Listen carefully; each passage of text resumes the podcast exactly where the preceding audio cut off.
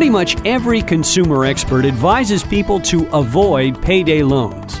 At least 15 states have banned them entirely. But how do these loans affect our nation's economy? With a look, here's InfoTrack's Roy Mackey. Roy? Thanks, Chris. Our guest is Tim Lohrentz, Program Manager of the Insight Center for Community Economic Development based in Oakland, California, which focuses on policies to improve economic conditions in lower income communities. Tim, you recently conducted a study of payday loans and their net impact on the U.S. economy. To just kind of set the stage, maybe you can give us a quick general explanation of payday loans and just how they work. It's basically a short term loan tied to the borrower's next paycheck. About two thirds of the states, I believe it's 32, allow payday lending. So in those states, it varies. It's typical. It might be 300 or 400 dollars is a typical amount, and then they have interest rates, which they sometimes call a fee. Usually, it's paid up front. Here in California, just to give an example, you can borrow $255, and then the fee is $45 over a two week period. That comes out to an interest rate of almost 500%. Wow. So that's the basic idea of a payday loan. So And how popular are these loans, Tim? there's different studies that have come out, but about 10% of the U.S. population has been a customer or in any given year is a customer of a payday lending establishment. We think that they have actually peaked somewhat and that it's actually going down in terms of the total amount. Most of that is due to regulation, although some of it may be less demand. Your study took a look at the net impact of payday lending in terms of value added to the national economy and jobs. Tell us what you found.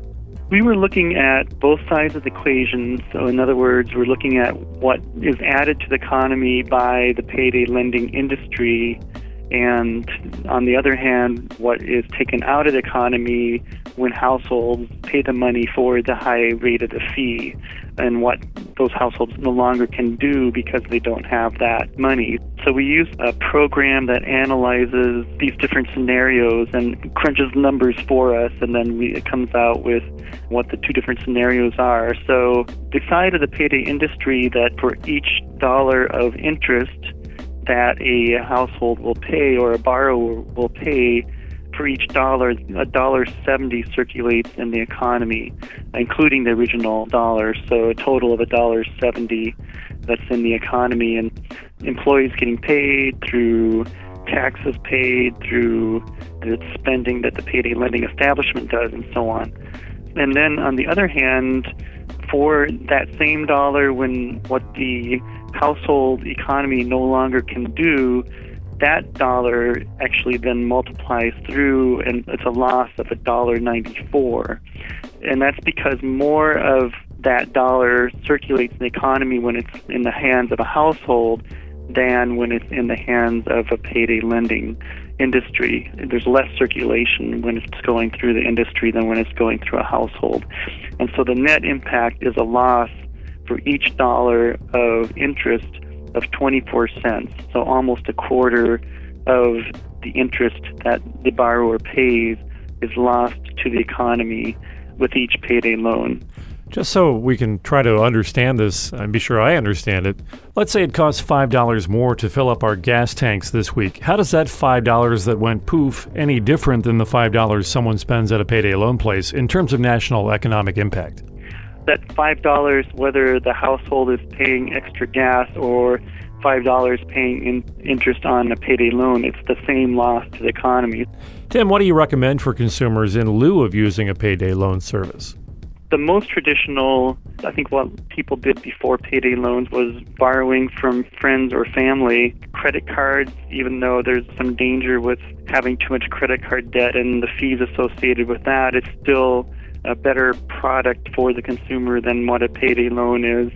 And then there's an increasing number of credit unions that are developing short term loan products. And so I would say if either of those first two options are not so good for a person, to check in with their local credit union to see if they have any type of a short term loan product. Tim Lohrentz, Program Manager for the Insight Center for Community Economic Development. Tim, is there a website where folks can learn more? Our report is up on our website, insightcced.org. Well, thank you very much for joining us on InfoTrack. All right, thank you. And for InfoTrack, I'm Roy Mackey.